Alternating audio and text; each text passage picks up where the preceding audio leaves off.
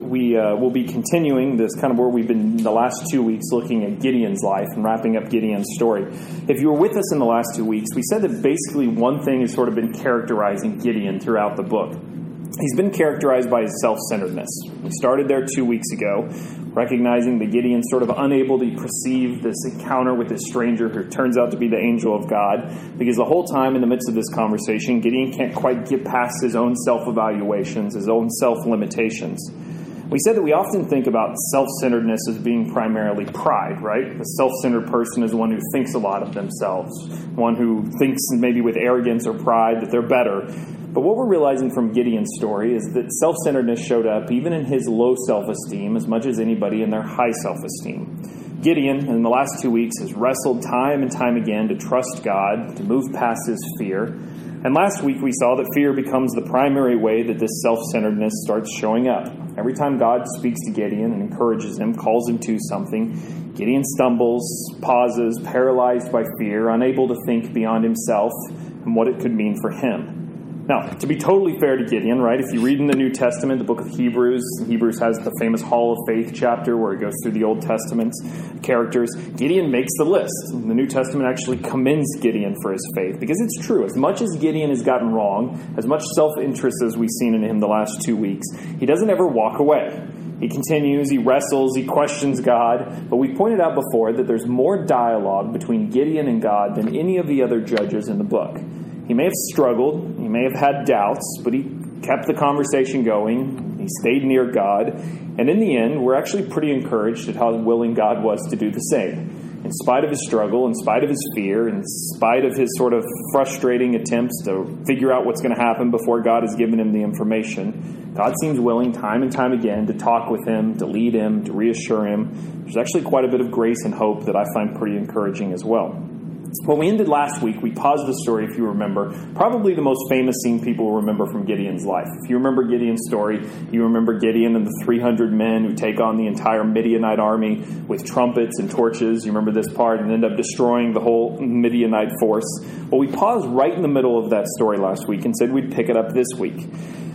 What we read this week through chapter 8, so we'll start in chapter 7, is going to be a hard story but I think it might actually be one of the most interesting stories in the entire Old Testament. And that's actually for me to say a lot. But the more I've read it this week, the more sort of impressed I've been at how honest it is, and the more I've been touched by just how real it seems to be to even our experiences, the more I've been impressed with just the story itself, how interesting it's been written. So I've been pretty excited to be able to wrap it up this week, but it's not a particularly easy story to work through. I think we'll see for some certain specific points. So what I want to do is what we've kind of done, walk through the story, and to be honest, we're going to spend more time in the story than we usually do because I think by the time we come to the end of it, it speaks pretty clearly for itself. I don't think it'll take too much work on my part to sort of help us see the implications it ends up bringing up. So, if you've got your Bibles, Judges chapter 7, we're going to start in verse uh, 19, and we're going to read verse 19 through the end of chapter 7, and then we'll stop. So, Judges chapter 7, verse 19. So Gideon and the hundred men who were with him came to the outskirts of the camp at the beginning of the middle watch, when they had just set the watch, and they blew the trumpets and smashed the jars that were in their hands then the three companies blew the trumpets and broke the jars. They held in their left hands the torches, and in their right hands the trumpets to blow, and they cried out, A sword for the Lord and for Gideon. Every man stood in his place around the camp, and all the army ran. They cried out and fled. When they blew the three hundred trumpets, the Lord set every man's sword against his comrade and against all the army. And the army fled as far as Beth-shittah toward Zerah, as far as the border of Abel Meholah of Tabbath. And the men of Israel were called out from Naphtali and from Asher and from Manasseh, and they pursued after Midian. Gideon sent messengers throughout all of the hill country of Ephraim, saying, Come down against the Midianites and capture the waters against them, as far as Beth Barah, and also the Jordan. So all the men of Ephraim were called out, and they captured the waters as far as Beth Barah, and also the Jordan. And they captured the two princes of Midian, Oreb and Zeb they killed Oreb at the rock of Oreb, and Zeb they killed at the winepress of Zeb. Then they pursued Midian, and they brought the heads of Oreb and Zeb to Gideon across the Jordan. So, like I said, probably if you're familiar with Gideon, one of the more mm, sort of famous passages about his life. Gideon's story, for all that it's sort of drug out over the last two weeks, these two chapters leading up to it, it finally seems to get back on track with what we expect from the book of Judges, right? So far, we've had this pattern that keeps playing out, and it always ends with a military defeat of the enemies of Israel. And the story seems to give us exactly that. Finally, Gideon has worked up the courage, he leads his men into battle, and by God's miraculous intervention, he brings victory.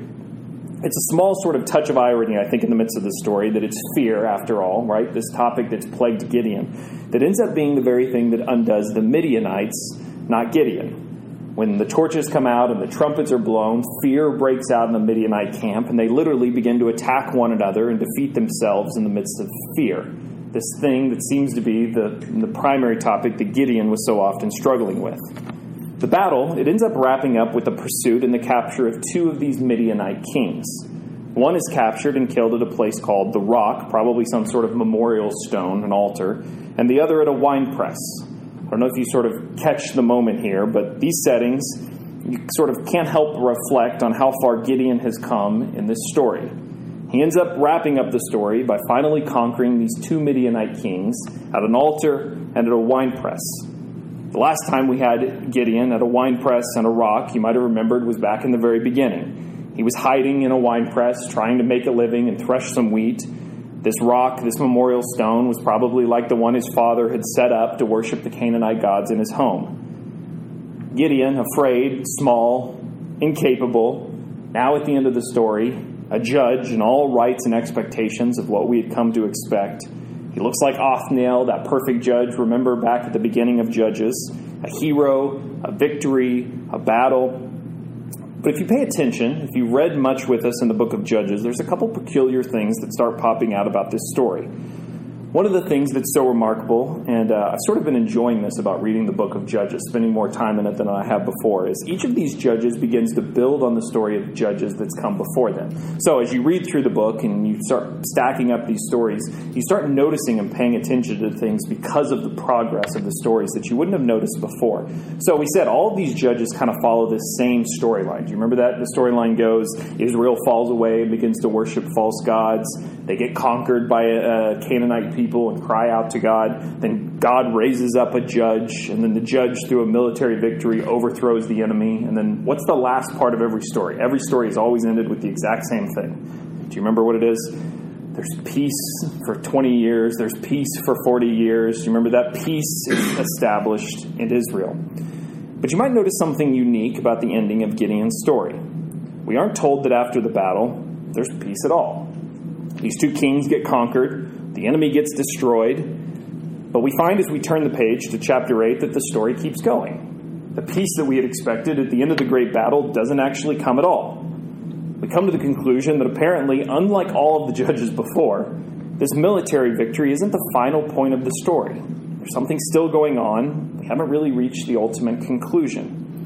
There's another thing. It's small, but it actually sticks out as somewhat strange given the rest of the book of Judges. Do you notice the battle cry? Verse 20. As they break their torches and blow their trumpets, the men yell out, A sword for the Lord and for Gideon. It's actually in the passage before this one. We didn't read through it, but maybe you did on your own. That Gideon and one of his men sneak into the Midianite camp, trying to scope out what the enemy will look like. And while there, they overhear two soldiers talking. One of the soldiers, these Midianite soldiers, had had a dream. The dream was that literally a giant round loaf of bread had rolled into the middle of the camp. You can't help but sort of catch the connection to Gideon threshing wheat, right? And as it rolled into the camp, it literally began to flatten and level tents within the Midianite camp. The other Midianite soldier, hearing this dream, interpreted it up in verse 14 by saying, This is no other than the sword of Gideon, the son of Joash, the man of Israel. God has given into his hand Midian and all of this camp. Upon hearing this confirmation, we could probably expect the exact same thing that Gideon does. Gideon is bolstered with confidence, finding out that even out of the own mouth of the Midianites, they've admitted the defeat that's coming. And he's encouraged to lead his troops down to where we picked up the story in the defeat, the rout of the Midianites. So Gideon gives the command to his troops take trumpets, break your lamps, and when you do, he instructs his troops shout out for the Lord and for Gideon. At least at this point, we could say this is peculiar for Gideon because it doesn't seem to be the character that he's demonstrated so far in the book. Finally, Gideon is starting to show some confidence. Apparently, we see it sort of building. The men are referring to him as their leader, calling out in the midst of battle for Gideon and for the Lord. Not only is Gideon starting to seem more confident, he's commanding men. He's looking like a leader, looking like a judge, looking like some sort of mighty warrior as he had been called so long ago. It's small here, but you can't help but notice that Gideon's demeanor is pretty rapidly changing from what it's been in the previous chapters. We can't hardly imagine, given the light of this, these men, Gideon, shouting out in victory for God and for Gideon. The same Gideon, just a couple chapters ago, hiding in a wine press, complaining to God that he wasn't big enough, he was too small, too uninfluential to be able to do anything. This, now, is a totally different Gideon, leading these men into battle. No matter Gideon's leadership, there's one resounding point that ends up getting made at the end of this story, this chapter. This victory is God's. It's sort of hard to see it from any other angle. God picks the men, reducing them down to 300. God is the one that strikes fear into the camp. Even before Gideon begins to take action, this dream is already beginning to break out in rumors of the coming defeat. God would be the one to get the glory. God was the one who was ultimately leading in this victory. But let's keep reading because, as I said, we're a little bit surprised to find that this isn't the end of the story. It breaks the mold of the judges that have come before it. Without the ending of the peace that we had expected, come wondering sort of what happens next. Where does it end? This next section, to be honest, gets a little bit confusing. The pace totally changes. You're going to see right away that it's almost like an altogether different Gideon, a different story. But I think there's a reason we'll see soon enough. So, Judges chapter 8, we're going to read verses 1 through 21. So, the next page, Judges chapter 8. So, following this battle, then the men of Ephraim said to him, This is to Gideon, What is this that you have done to us?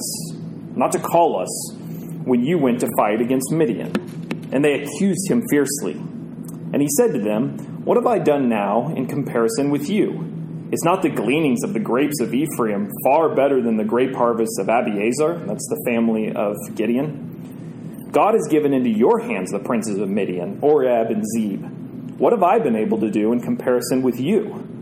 Then their anger against him subsided, and, he, and when he said this, verse 4 And Gideon came to the Jordan and crossed over, he and the 300 men who were with him, exhausted, yet pursuing. So he said to the men of Succoth, Please give loaves of bread to the people who follow me, for they are exhausted, and I am pursuing after Zebah and Zalmunna the kings of Midian. And the officials of Sukkoth said, Are the hands of Zebah and Zalmunna already in your hand, that we should give bread to your army?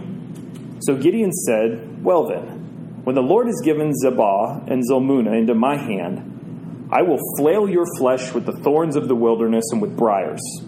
And from there he went up to Peniel and spoke to them in the same way. And the men of Peniel answered him as the men of Sukkoth had answered. And he said to the men of Peniel, When I come again in peace, I will break down this tower.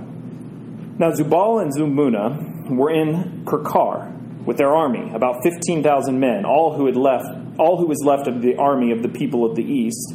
For there had fallen a hundred and twenty thousand men who drew the sword.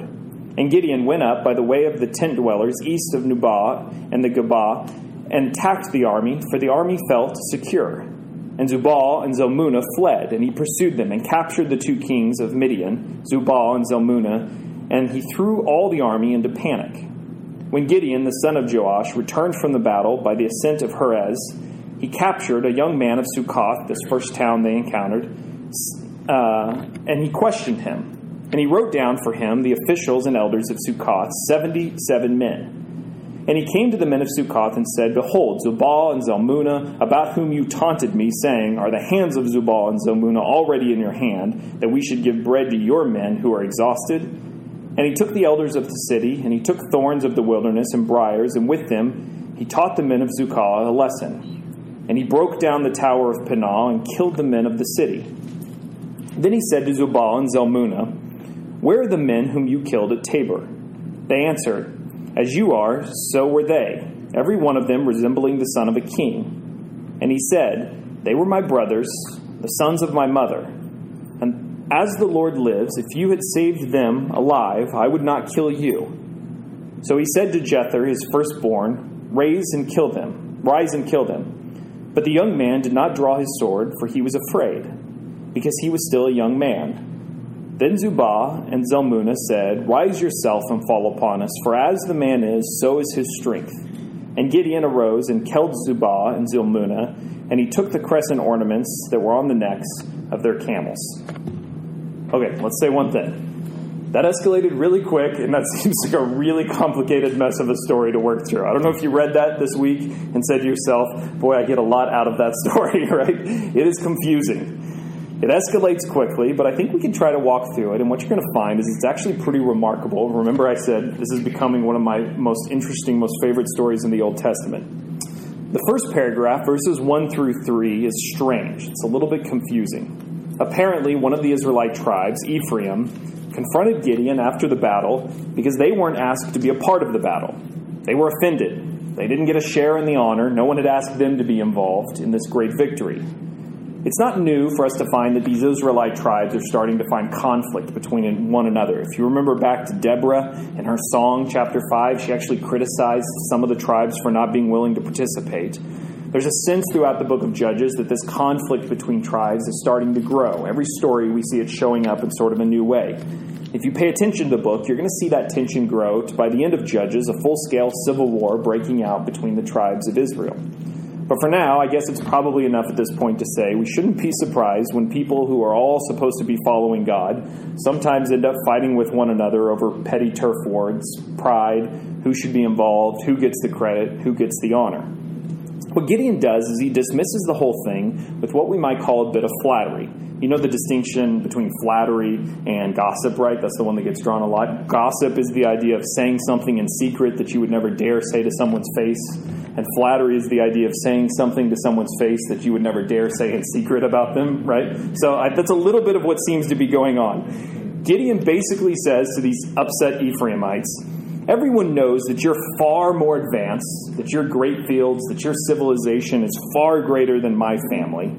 He appeases their ego. He basically says to them, Don't worry, everyone still knows you're the best. I haven't taken any glory from you. Hearing Gideon admit that they're far better than he or his family apparently is enough to disarm their anger, and they leave, the whole thing sort of left without any fight, any more tension it's hard to know totally what to make of that, right? Something seems good about it. He sort of wisely disarms their anger. Something seems a little strange about it because he seems to be going a little too far. I mean, after all, Deborah was more than willing to publicly shame all of the tribes who didn't participate. But here's Gideon maybe showing humility. We're not quite sure what to call it. But in the very next section, the stories that follow, we find Gideon again in conflict with two more groups of Israelites, these two cities.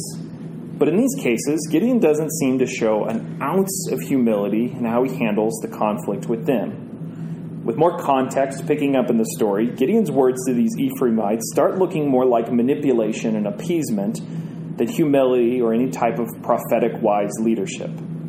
Ephraim, it's true, we know, was one of the most powerful tribes in Israel. Gideon at the moment doesn't seem too interested in trying to be involved with them, lead them, or critique them. What he does is simply by manipulation dismiss them, send them away, and move on with his mission, the thing that he has in mind. What comes next is probably the hardest part of the story to read. Apparently, two Midianite kings escaped from the battle. They had escaped and began to flee, and Gideon and these 300 men were pursuing them. I don't know if that sounds familiar to you, but that's sort of sounding like a theme of Judges as well, right? A judge chasing after an escaped king to close out and finish the victory. Gideon and his men stop at a town we read named Succoth. And they do sort of a natural thing. They come in and ask for food. Exhausted from the battle and now pursuing these two kings, they ask this Israelite town if they would feed them. But the town, remember, even though it's an Israelite town, realizes that these two Midianite kings are not yet caught. Apparently, they're building another army, trying to stage a comeback. They come to the conclusion that if they help Gideon here and he doesn't defeat these kings, then surely those Midianite kings, when they come back through, will punish them for supporting Gideon, their enemy. So they basically say this We'd rather not get involved right now until we see who actually comes out winning this thing. They sort of refuse to make a decision. So what does Gideon do? He promises to come back upon his victory and punish them. Literally, I love the way it says it. Verse 7 Gideon says, Well, then, right? So it sounds something like we would say, Well, if you refuse to take sides, then he says, When I come back, I promise to, with thorns from the wilderness, after I've captured these teams, teach you a lesson. Next, the whole thing plays out again in another town named Peniel. He goes, asks for support. Once again, they choose not to get involved. This time, Gideon promises, when I come back in peace, once this victory is secured, I'll tear down the defenses, the tower the city. Gideon ends up doing exactly what he promised. He catches these two kings, their army, by surprise. Once again, fear breaks out. He routs the army and seizes these two kings. And marching them back to his home turf, he comes across these two cities, these two kings now captured. What does he do? At Succoth, he captures a boy outside of the town and forces him to give up the name of all of the elders, the rulers of the city of Succoth. Gideon drags them out and publicly beats them, whips them with thorns. Humiliation. At Peniel, he does worse. He tears down the defenses and then goes one step further, we read, and puts to death all of the men of the entire city. The specific words that end up getting used in the passage are actually pretty fascinating. Remember, we said it before. When we met Gideon, where was he? He was beating out, threshing wheat in a wine press. And what was the next thing that he does? He goes about tearing down, right? All of the strongholds, these idols of his father. They end up using the exact same words in these two situations. Gideon at first was beating, threshing wheat. Here at Sukkoth, he ends up beating, literally threshing the elders of the town. Before he tore down the altars, the Asherah pole of his father, and at Peniel, the second town, he literally tears down the defenses of the city, the tower. Passage uh, in the passage, verse 16 says it in an interesting way. Verse 16 says that Gideon's goal was to teach them a lesson. It's one word, this phrase, teach them a lesson in the Hebrew, and it's not the word we normally think of. The word to instruct or to give someone a lesson is the familiar word Torah, the one we use to describe the beginning of the Bible, to instruct, to guide, to teach a lesson. This one carries a slightly different connotation. It has the connotation, this Hebrew word, yada, to teach them a lesson, that's probably more accurately translated something like this Gideon made himself known. He taught him a lesson about who he was, he came with words, they disobeyed, and on his way back, Gideon made himself, his point, clear. He punished them. Next, Gideon turns his attention to these two Midianite kings two that he's been dragging along with him since their defeat. We're surprised to discover that these two kings, possibly in their fight as they had fled, had apparently come across Gideon's home. The author has sort of hid this fact to us up till now, but in doing so, they had captured and killed Gideon's own brothers. When Gideon confronts them about it, they don't deny it at all. They even acknowledge that his two brothers looked were just like him in stature, like sons of a king, apparently giving some honor, but ultimately acknowledging the fact that they had done just that, they had put them to death. Gideon, we find out, so much of what must be driving all of this reckless action, is determined to avenge the death of these brothers. But we're shocked to read how he goes about doing it. With these two kings standing before him, Gideon passes his sword to his son, and he commands his son to kill the two kings. We read that the son freezes in fear and is unable to do so because he was still young. What in the world is going on with this story and with Gideon? This is not what we had expected. At the end of this battle, with Gideon finally having courage and acting like a judge, all of this seems to be spiraling completely out of control. Judges has this theme, right, about the Canaanite kings getting humiliated, getting shamed. If you remember, Eglon was killed by the handicap assassin that they thought might have even been on the toilet.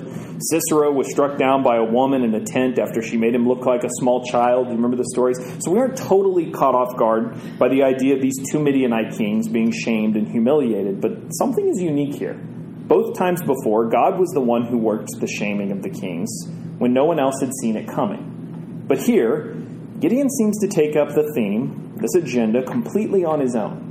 Puts together his own plan to shame these kings. He hands the sword to a small boy, his own son, and supposedly decides that he'll shame them by having them killed, executed by a child. But the whole plan backfires. Gideon's son, by no small irony, is frozen in fear for being too young. Can't help but sort of pick up the connotations of Gideon's own story at the beginning. And Gideon ends up being the one shamed as he's mocked by these two kings and forced to take up the sword himself and kill the two kings to end the section of the story. Let's pause here for a second. What in the world is going on with Gideon and the ending of this story that goes absolutely nothing like what we've learned to expect from all of the other judges that have come before. This chapter 8 spins everything into absolute chaos. It's full of killing and punishing, anger, vengeance. We turn the page to chapter 8, and all of a sudden, everything goes completely crazy. I mean, you see it. You don't have to like understand even what's happening in the story to recognize the pace is totally different than all of the chapters before it. All of a sudden, we get all of these stories piling up so fast, we can't hardly keep track of what's going on and who's doing what. The stories end up sort of interwoven with each other if you read through them. They're not in clear, succinct order. The whole chapter is chaos, absolute chaos. No one seems to be thinking. All it is is action, action, action without a moment to reflect. The first time we read it, we can't handle making sense of what's going on because we're so caught off guard by how fast everything begins to break down. But there is one shocking, if you pay attention, glaring omission, a difference from this chapter and all the chapters before. In this section, God is mentioned three times in everything that we read. The first time, Gideon disarms the angry Ephraimites by pointing out that God had used them too.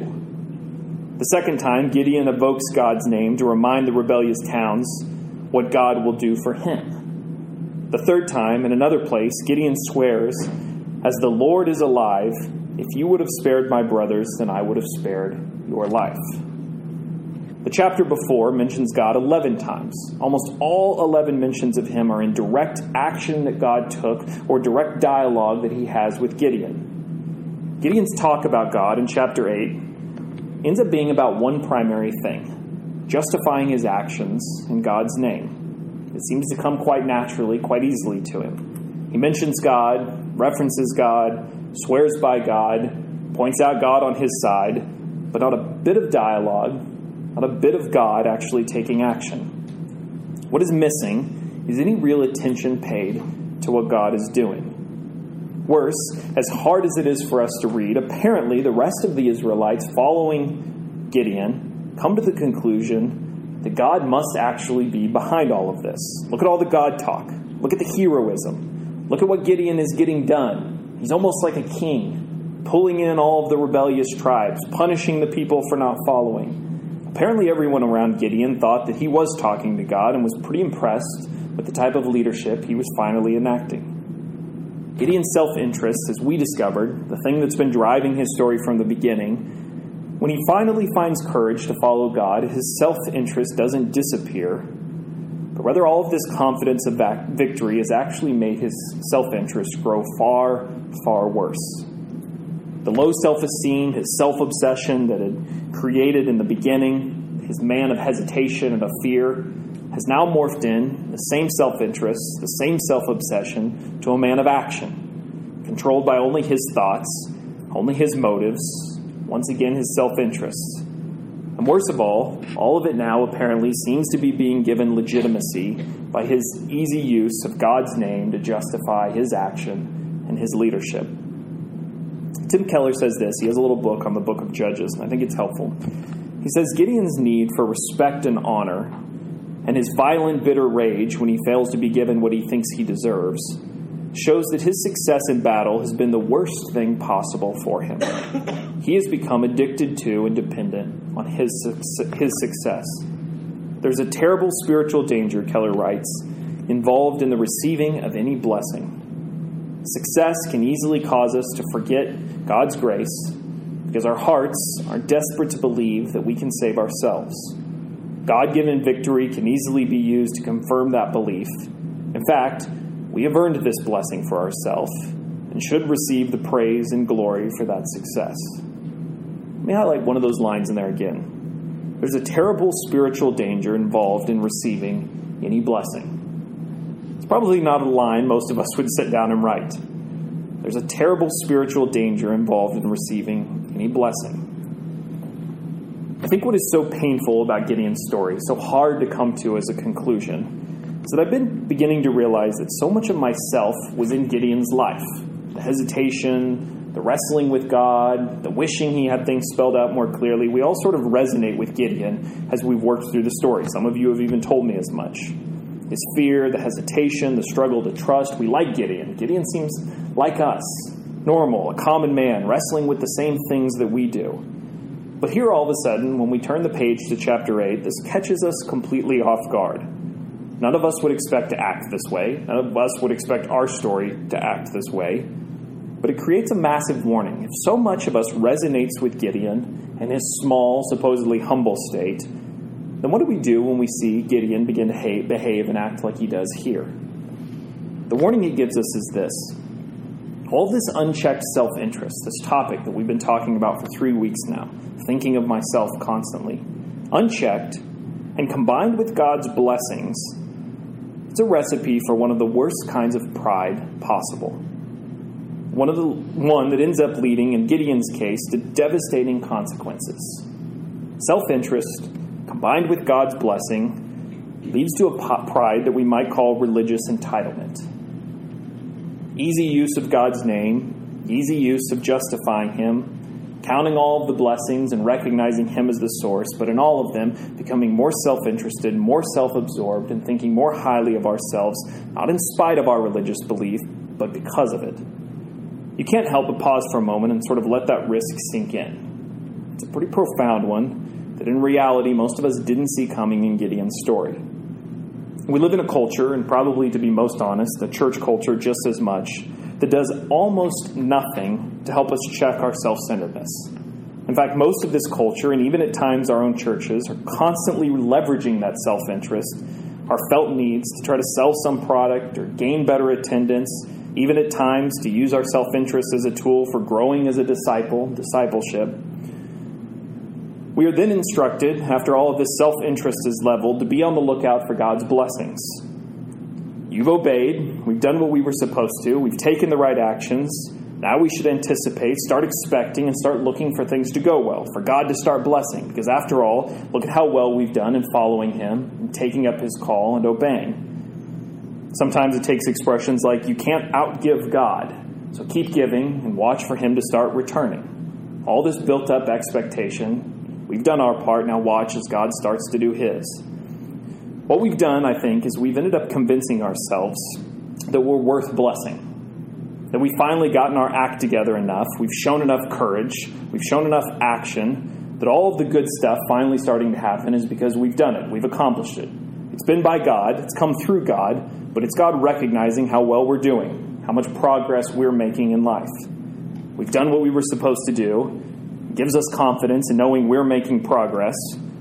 We've accepted grace as a way of becoming a Christian, and we've pretty quickly moved on to the concept that the rest of life is lived by us making progress, by us having discipline, and watching as God responds to what we've accomplished.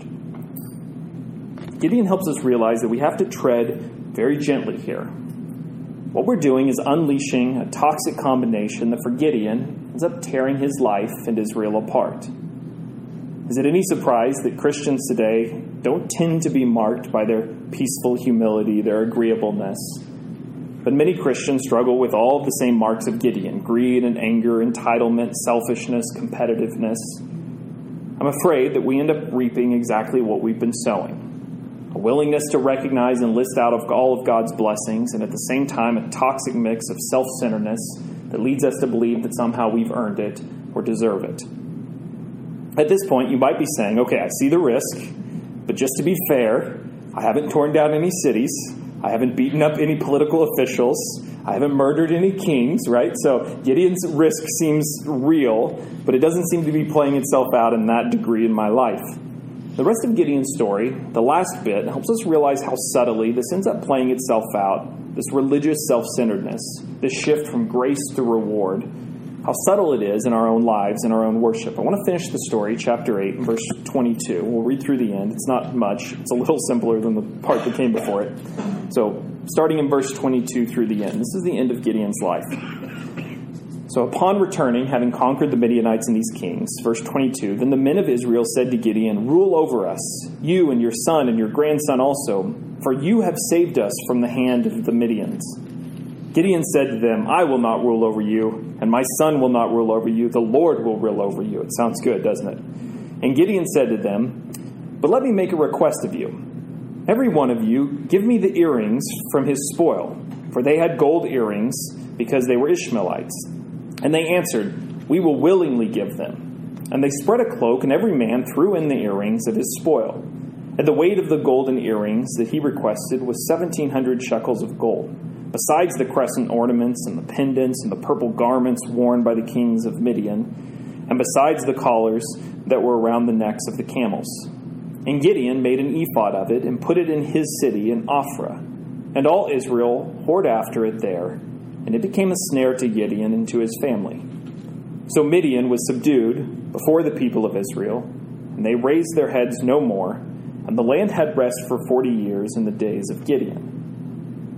Jerubbaal, the son of Joshua, or Joash, remember this is Gideon's other name, went and lived in his own home. Now Gideon had seven, 70 sons, his own offspring, for he had many wives. And his concubine, who was in Shechem, also bore him a son, and he called his name Abimelech. And God, the son of jo- and Gideon, the son of Joash, died in a good old age and was buried in the tomb of Joash his father at Ophrah of the Abiezrites. As soon as Gideon died, the people of Israel turned again and whored after the Baals and made Baal Berith their god. And the people of Israel did not remember the Lord their God, who had delivered them from the hand of all their enemies on every side. And they did not show steadfast love to the family of Jerubbaal, Gideon, in return for all the good that he had done for Israel. The Israelites apparently end up being so impressed with all of Gideon's action. Finally, this military leader, conquering people, putting things back in order, showing initiative, that upon his return, they decide to crown him king. This is the kind of man we want to commit ourselves to, to rule us, to lead us, a man of action. It's his ability to get things done, Maybe it's partly his giftedness, his supposed blessedness by God. Look at how much God is blessing him. Maybe even it's how capably he speaks for God. Almost every line somehow using God to point out the justification of his action. Whatever the reason, they're impressed and they're ready to crown him king. And once again, Gideon does, just like he did at the beginning of the chapter, he appears to be pretty humble. He says to them the theologically correct answer The Lord will rule over you, not me and my sons. He's pause for a minute and think, hey, Gideon's getting it right. Gideon seems to have his head on straight after all. But Gideon does something else. Verse 24. But Gideon had a request. He won't be king, but each of them could repay him out of gratitude by offering gold. They lay out a cloak and begin to dump it willingly in front of him. The gold won't be given to God in thanks, but it's given to Gideon in thanks. For as the Israelites said, Gideon, by his hand, has saved us. Gideon, it seems, won't be made king. He's too humble, too religious to fall into that trap. But he's more than willing to be richly rewarded and live like one.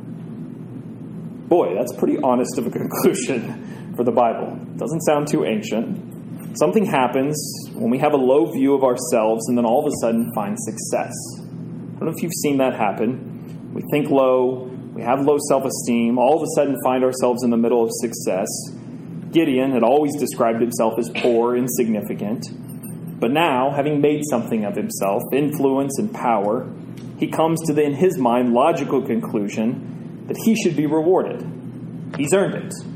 He won't claim the crown, he won't try to become a king, but after all, gold, riches, it's a pretty fitting sign of gratitude for the people that he saved. This is one of the hallmark signs of self infatuation. In poverty and in failure, it's because we fail. Our fault. We're not enough. But in riches and success, it's because we're smart. We're capable. We've achieved.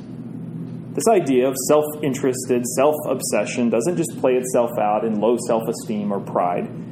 It runs through the story from beginning to finish, never moving beyond it. In poverty, it's because he is insufficient. In riches, it's because he is powerful and accomplished. The success will end up for Gideon being more blinding and more destructive than even his own self, low self esteem. Gideon takes the gold, and we read that he creates with it an ephod. Sort of a strange word. If you remember, the ephod is the thing the high priest wore in the tabernacle. We don't exactly know what he's doing here, but Gideon seems to create some sort of golden priestly garment for himself, something far nicer than the one that the high priest would have actually worn. And worse yet, he takes it and he sets it up in his hometown of Ophrah. Gideon, it seems, imagines himself as some decorated, shining example of what a priest is, standing between God and man, some sort of special status between him and Israel, speaking for God, leading Israel.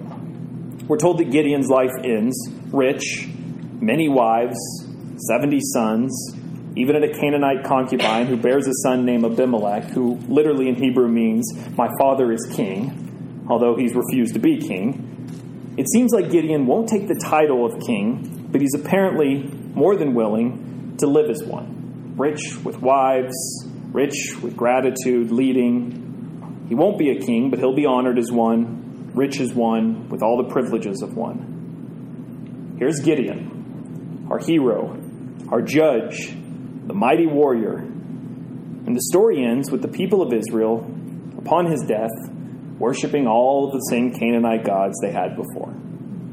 When he dies, we read not much of anything is left accomplished. The author of Judges doesn't hide much from us at the end of the story. All of the success, this golden image of Gideon as king and priest, we're told that it becomes a snare, a trap. It looks good, and in the end, it ends up catching him, blinding Gideon to God. In Ophrah, this hometown, if you remember, this is the place where Gideon specifically began his story. How did he do it? He did it by tearing down the false idols, but here at the begin, the end of the story, Gideon now erects an idol of himself in the very same place, one fashioned for him, for his honor. And once again, people begin to worship it. Here's what's so hard to reconcile about Gideon's story. To the Israelites all around him, to everyone who's looking in, Gideon appears to be doing everything right. And if you just read Gideon's words, just what he says, the words all sound right. They're full of God talk, full of supposed humility and wisdom. Everything checks out to be a man of God, someone that you could follow. He's the model that everyone in Israel is trying to live up to, and he's rewarded for it. He really is. He walks away from being king. He walks away like George Washington, if you remember, leaving the power of the presidency.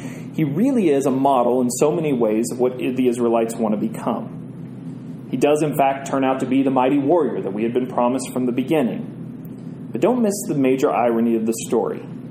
He ends up reveling not in God's accomplishments, God's victories, not in worship as he had at the beginning. He ends up reveling in his own humility, basking in his own blessings, and in the end, missing God once again altogether. There's no happy ending to the story, only the sad ending of a man's life, blinded by his own religion, blinded by his own success. Back in the same town in which he had started, back to worshiping an idol, this time one of himself. And once again, just like he started, Gideon can't see God. At the beginning of the story, he overlooked God because he assumed that God had forgotten about him. He didn't care about the Israelites. At the end of the story, he ends up overlooking God because he assumes that God is infatuated with him, blessing him. In both cases, he ends up missing God, and God ends up being removed from the story. So, what are we to do with it? There's probably a lot just in reading the story that begins to sink in and sort of have impact. I don't think I have to draw out too much application. But I want to do a couple points real quick, and then we'll end with the C.S. Lewis quote.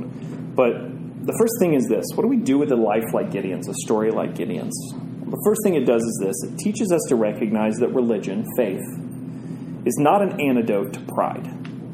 Simply because you follow God, simply because you show up to a service, simply because you tithe and give, doesn't necessarily mean that you're battling pride. In fact, religion, faith, obedience can actually make pride worse. The second thing it teaches us is not to assume that because we're successful or well respected or religiously disciplined or even morally right, that you have any ground whatsoever to stand on before God. Gideon gets a lot right. Let's be fair to him. At times, he shows remarkable faith that the New Testament will give him credit for but it never allows him to be able to stand before God in his strength. All of the courage we recognize is given by God's willingness to work with him, to lead him, to bring him along to this place of faith. The third thing it does is this it teaches us to keep hold of grace, fight for it. Constantly remind yourself of how desperate you are for God, no matter how much progress, no matter how much good. Never allow yourself to come to the conclusion that you have made progress, but rather God, by His grace, is bringing you along. And finally, this is probably the hardest. it's hard because by nature of giving this point, it kind of undoes the point. Find ways to stop thinking so much about yourself. That's not an easy thing to say I'm going to start doing because you probably stopped doing it the moment you started. I propose worship, a commitment to neighbor, as a pretty good place to get started with it. Worshiping God helps us lose ourselves and find ourselves in relationship to Him. And neighbor reminds us that this world does not revolve around or was not created for us, but we're a part of something bigger God is doing.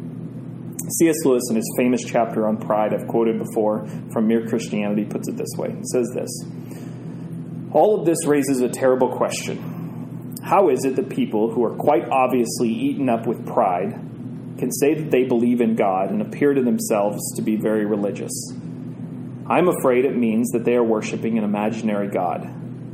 They theoretically admit themselves to be nothing in the presence of this phantom God but are really all the time imagining how he approves of them and thinks they are far better than the ordinary people around them. They pay a penny's worth of imaginary humility to him and get out of it a pound's worth of pride towards their fellow man. I suppose it was of those people Christ was thinking when he said that some would preach about him and cast out devils in his name, only to be told at the end of the world that he had never known them. And any of us may at any moment be in this death trap the snare, as it's called to Gideon. Luckily, we have a test. Whenever we find that our religious life is making us feel, feel that we are good, above all, that we are better than someone else, I think we may be sure at that moment that we are not being acted upon by God, but by the devil.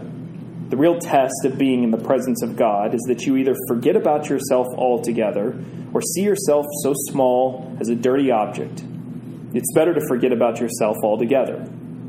It is a terrible thing that the worst of all the vices, pride, can smuggle itself into the very center of our religious life. Those of us who claim to have a relationship with God are at the greatest risk of pride. If you aren't thinking about it, if you're not constantly testing your heart to determine if it's there, you're probably missing it and overlooking it. It's going unacknowledged. We have this common saying to count our blessings. But I want to propose to you that counting your blesses, blessings is not far enough. We suspect that it'll cultivate gratitude and humility, but in fact, counting your blessings alone can be one of the most dangerous and God destroying disciplines in life. By counting them, you're unconsciously reveling in what you've accomplished and what you've received. I'm far less concerned that we would count our blessings than I am to ensure that when you do, you recognize that they are God's by grace, undeserved. As you think of what God has done and you begin to count them, it brings us to our knees, drives us there in the recognition, the weight of the realization that nothing that we have is deserved or earned or merited, but by grace, as God wrestled with Gideon, willing time and time again to meet his tests, to dialogue with him how gracious God is in giving us His Son and giving us life, not because we've earned it or deserved it, the greatest of all blessings offered simply by grace. If counting your blessings doesn't bring you back to the point of how much you don't deserve them and how gracious God is, you may be mixing one of the most toxic possible combinations of getting from God and self interest, leading to this religious pride. I just want to end there. Uh, I feel a deep sense personally to repent. Uh, I don't think there's probably any further I need to go on hammering the point, because to be honest with you, I'm just as terrible at this stuff as all of us are. We all miss it. We all get so self interested, we overlook it. At times, it becomes hard to even recognize it in ourselves. All this weekend, as I reflected on this sermon, I just kept thinking about how much attention I give to myself trying to figure out what I've accomplished, what I need to do, frustrations with how I'd expected things to go. Gideon helps me realize it's far better to stop to worship, to accept, to trust, to just simply pray and say, God, don't let us become blind to you, even in the midst of our own religion, our own faith, our own obedience. Can we do that? Can we close in prayer?